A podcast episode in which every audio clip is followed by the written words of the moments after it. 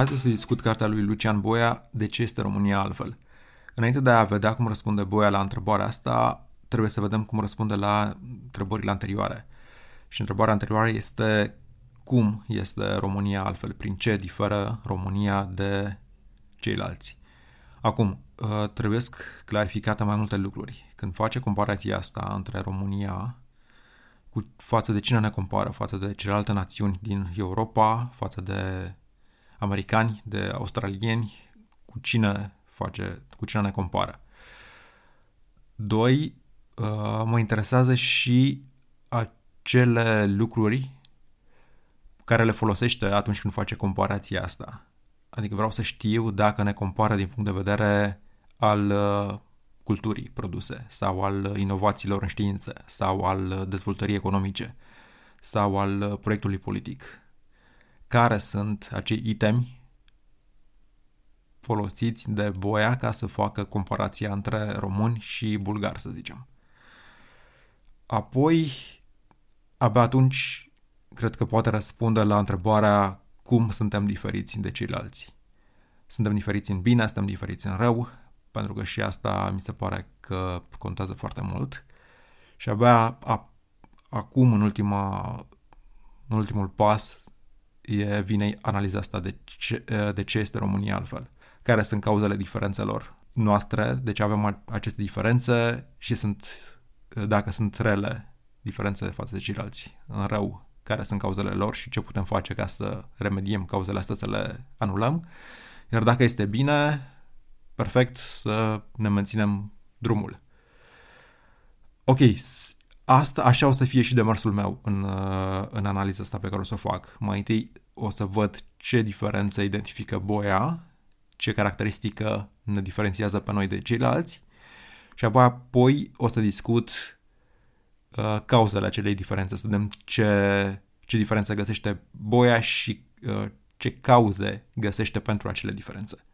De ce sunt importante aceste întrebări? Păi sunt importante pentru că, unul, este clar că suntem diferiți de ceilalți și, doi, de cele mai multe ori suntem diferiți în rău. Cel mai bun exemplu s-a văzut acum câteva zile cu rezultatele la testele PISA și suntem pe locul douăzeci și șase din douăzeci și șapte de țări în Uniunea Europeană. Stăm extrem de prost la înțelegerea unui text. Nu citim și nu înțelegem ce citim. Asta este unul dintre rezultatele importante ale acestui test. Ei bine, asta e clar că ne diferențiază de ceilalți și cred că ar fi bine să găsim cauzele acestei diferențe, pentru că vrem să reducem diferența asta. Dacă era una pozitivă, era perfect. Din păcate, nu stau lucrurile așa. E important să găsim în prima fază toate acele lucruri care nu merg, să identificăm problemele unei societăți. Cred că asta vrea să, să facă Boia, asta e demersul lui. Ce nu merge în societatea românească și apoi să vedem de ce nu merge. Care sunt lucrurile care ne împiedică pe noi să fim la fel de liberi sau la fel de prosperi ca cei de lângă noi. Și să, ideea este să trecem să rezolvăm acele lucruri, să, să mergem la cauze, să vedem care sunt cauzele înapoierii noastre, dacă vrei, și apoi să vedem cum le putem rezolva. Prima diferență este una culturală, în domeniul ăsta mare al culturii. Și el spune că avem universități slabe. Ok, care este cauza acestui lucru? Spune că după optzeci și nouă nu s-a făcut curățenie. Nu s-a făcut curățenie nici în universitate și nici în academie. Și asta este una dintre cauzele universităților noastre slabe.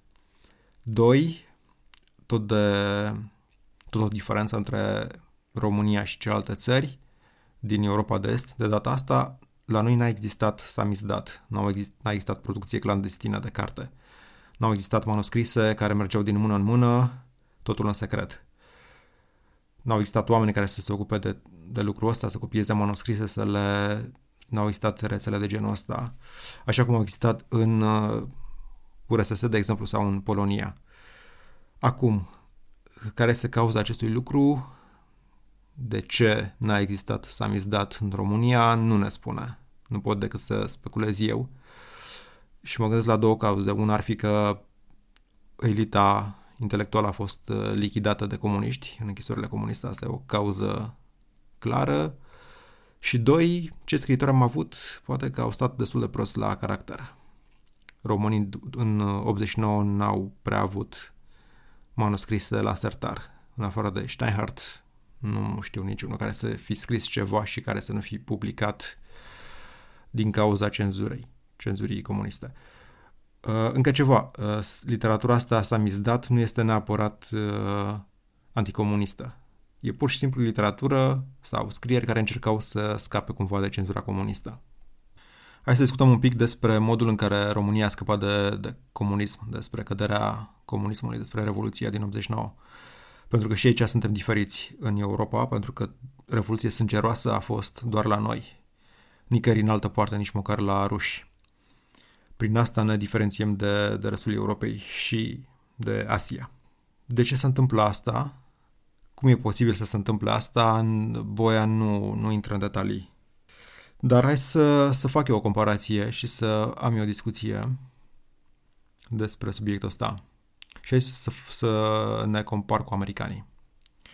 Nu cu americanii de azi, unde acum doi ani de zile sau ceva de genul ăsta un, o singură persoană a fost ucisă de un polițist și a fost suficient să se declanșeze revolte în toată țara, care țara este cât un continent. Dar ce se, ce se întâmpla în America la o mie șapte sute, cu câțiva ani înainte de, de Revoluția Americană, când a fost uh, masacrul de, din, din Boston, când niște soldați ai uh, Imperiului Britanic au uh, ucis niște americani. Câți americani au ucis? Cât de mare a fost acest număr, de era cât poate să declanșeze Revoluția coloniilor americane împotriva Imperiului Britanic? Cinci oameni. Cinci oameni e suficient ca să, ca să trezească și să revolte o țară întreagă. În schimb, în România sunt uciși peste o mie de oameni la Revoluție și nimeni nu este pedepsit pentru asta. În piața, piața universității, la Mineriade, la fel sunt uciși oameni. Sunt bătuți cu sălbăticie peste o mie, nimeni nu este pedepsit, nimeni nu răspunde pentru asta. Acum câțiva ani, proteste pașnice sunt, sunt uh, tratate cu gaze lacrimogene și botaie. Există vreun vinovat? Nu. Prin asta suntem speciali. În țara asta ucigașii scapă nepede- nepedepsiți. Prin asta România este unică, nu doar în Europa, ci cred că în lume. Toți suntem la comunism, să mai discutăm despre o diferență între România și celelalte țări din Europa de Est. Comunismul dinastic. Asta este ceva specific românesc. Pentru că Nicu Ceaușescu trebuia să-i urmeze lui Nicolae Ceaușescu la conducerea țării. Doar în România Ceaușescu și-a impus familia și soția și fiii și frații în funcții de top. Nicăieri în Europa nu s-a petrecut asta, nici doar în Coreea de Nord. Oricum, între toate țările din uh, comuniste din Europa, în România este cel mai drastic, cel mai totalitar comunism. Asta ne diferențiază de, de restul Europei.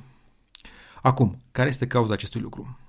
E destul de tăcut, boi, aici, și asta observ că se întâmplă destul de frecvent, adică se pricepe să vină cu diferențe între România, de diferențe reale, clare, între România și celelalte țări. Din păcate, pentru titlul cărții și pentru carte, este că nu răspunde la întrebarea din titlul, titlul cărții de ce este România altfel, de ce România a avut comunism dinastic, de ce în România nu a existat o literatură samizdat. De ce în România ucigașii nu sunt pedepsiți? Aici nu prea e tăcut, aici nu are răspunsuri.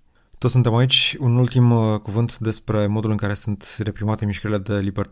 de libertate, pentru libertate în țara asta. Sunt reprimate cu minerii.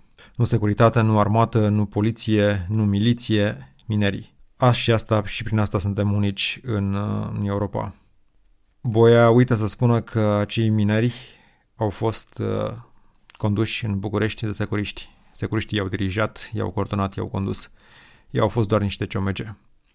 Și au fost conduși de securitatea aia nereformată, aia care a tras și în revoluționari și care a ieșit la pensie după aia pe mii de lei, pe pensii de mii de lei și care n-a răspuns pentru crimele ei niciodată, nici înainte de optzeci și nouă, nici după și nici azi. Hai să discutăm despre economie. Absorpție fonduri europene, de exemplu. zece la sută absorpție românii, o sută la sută polonezii. Cartea este destul de veche, dar asta a fost trendul românesc. Altceva, stratificarea socială. În principatele române, boieri și țărani, cam astea erau clasele sociale. Meșteșugarii și negustorii erau străini, adică evrei, greci, unguri și nemți. Alte, alte date, în o mie nouă sute treizeci, optzeci la sută din populația României era, era la sate și douăzeci la sută la oraș. Stăteam prost cu urbanizarea încă de atunci. Iar în orașe, cei care făceau comerț, industrie, cei care aveau profesii, profesii liberale, adică bancheri, avocați, medici, erau majoritar străini, adică nemți, unguri, evrei, greci. De ce stau lucrurile așa? De ce? Care sunt cauzele acestei diferențe? Din păcate, Boia nu răspunde la întrebarea asta. Hai să speculez eu un pic. Din moment ce optzeci la sută din, din populația țării trăia la, la sate și acolo stratificarea era clară, boieri și țărani, bănuiesc că și se practica agricultură, ne ocupam cu agricultura de subzistență, practic, bănuiesc că nu prea aveai nevoie de altceva. Pentru că purtai opinci, te încălțai cu opinci, te îmbrăcai cu ce țeseai la războiul de țesut, mâncai ce cultivai în ogradă și la câmp și asta era tot. Nu era nevoie de mai mult, se pare că boierii români n-au simțit nevoia de mai mult. Tot legat de economie, ce ne mai diferențiază pe noi de celelalte națiuni europene? La noi nu s-a făcut privatizare. De ce? Pentru că foștii comuniști au vrut să fură de la stat cât mai mult. Ce nu ne spune Boia este că și azi patronul, întreprinzătorul, este privit cu neîncredere de românul obișnuit. Pentru că patronul este cineva care exploatează și care îi fură pe angajați. Asta este cultura dominantă în țara asta și este consecința directă a comunismului. Mi se pare o greșeală să crezi că decenii întregi de propagandă comunistă nu lasă urme în mentalul colectiv, ca să folosesc un clișeu. Hai să trecem la politică, ce ne diferențiază pe noi de celelalte națiuni. În optzeci și nouă, românii vroiau mâncare și căldură, mai puțin libertate. Ce știau ei de economia de piață, concurență pentru slujbe și posturi, domnia legii, libertatea cuvântului, capitalism. Ce știau ei despre lucrurile astea în optzeci și nouă? Nimic. De ce? De ce știau atât de puțin? Știau alții mai multe lucruri, alte, alte națiuni din Europa mai multe lucruri, știau, pentru că la ei comunismul n-a fost atât de impus, atât de total ca la noi și mai existau inițiative private. Alt, alt motiv, nu știu, pot decât să speculez câți, câți români ascultau Europa liberă în timpul comunismului, ce programe existau acolo care se, se învețe pe român despre capitalism, ce este capitalismul, ce este un stat în care legile se respectă, ce înseamnă separația puterilor în stat, la ce e bună, toate aceste noțiuni de cultură civică necesare unei societăți libere. Nu știu. Nu știu, iar Boia nu vine cu răspunsul aici. Care este ideea cu care să pleci pe Marte? Am una, dar e destul de departe, să zicem, de textul ăsta. Și de-aia următoarea, ca Marte să reușească, mi se pare că e esențial să fie un proiect politic. Adică n-ar trebui să conteze naționalitatea, n-ar trebui să, con- să conteze rasa sau sexul sau nimic superficial de genul ăsta. Ar trebui doar să conteze ideile și valorile tale și atitudinile tale. Ar trebui, de fapt, ca Marte să fie o America. O America după declarația de independență, când devine un proiect politic în care contează anumite idei, cum ar fi, de exemplu, libertatea cuvântului și libertatea politică și tot ce înseamnă liberalism clasic. Asta mi se pare esențial ca proiectul Marte să reușească, să, să existe acolo o societate formată din oameni care se definesc în principal prin adeziunea față de anumite valori. Hai să zic câteva cuvinte despre conținut și despre stil. Despre conținut. Conținutul nu reflectă titlul. Titlul cărții este de ce este România altfel. Boia se pricepe să ne spună cum este România altfel, care sunt lucrurile prin care diferim de restul națiunilor din Europa. De ce, care este cauza acestor diferențe, aici are extrem de puține răspunsuri. Ce pot spune despre stil? Stilul mi-a plăcut, este foarte clar și este, cartea este super accesibilă. Există însă și probleme și aici. Spune la un moment dat de o întârziere instituțională de care suferă românii, mai acut decât restul. Acum, dacă o lași așa, doar spui că există întârziere instituțională pe aici, e prea vag și prea pretențios. Lipsește discuția. Care sunt instituțiile de care avem nevoie? Și mai important, cum facem ca instituțiile pe care deja le avem să meargă bine? Discuțiile astea nu există în cartea lui Boia. Hai să vin cu un citat, care iară mi se pare problematic. Firește, citez, firește, nu străinii au decis occidentalizarea României. A fost un proces obiectiv, impus la un moment dat de mersul istoriei, iar, în măsura în care avem de-a face cu o alegere, alegerea a aparținut elitei românești. Sunt multe pro- probleme cu fragmentul ăsta. Am încheiat citatul. Și asta cu problemele mi-aparține. Ce înseamnă că a fost un proces obiectiv? Occidentalizarea României a fost un proces obiectiv. Obiectiv în raport cu ce? Prin raportare la ce? Și a fost un proces obiectiv impus la un, la un moment dat de mersul istoriei. Cum adică? Istoria, istoria nu impune nimic. Puteam să urmăm o mulțime de căi. Uh, nu e nimic predeterminat aici. A fost un proces obiectiv impus de mersul istoriei. E marxist în gândire aici, nu înțeleg. Chiar nu înțeleg ce, despre ce vorbește.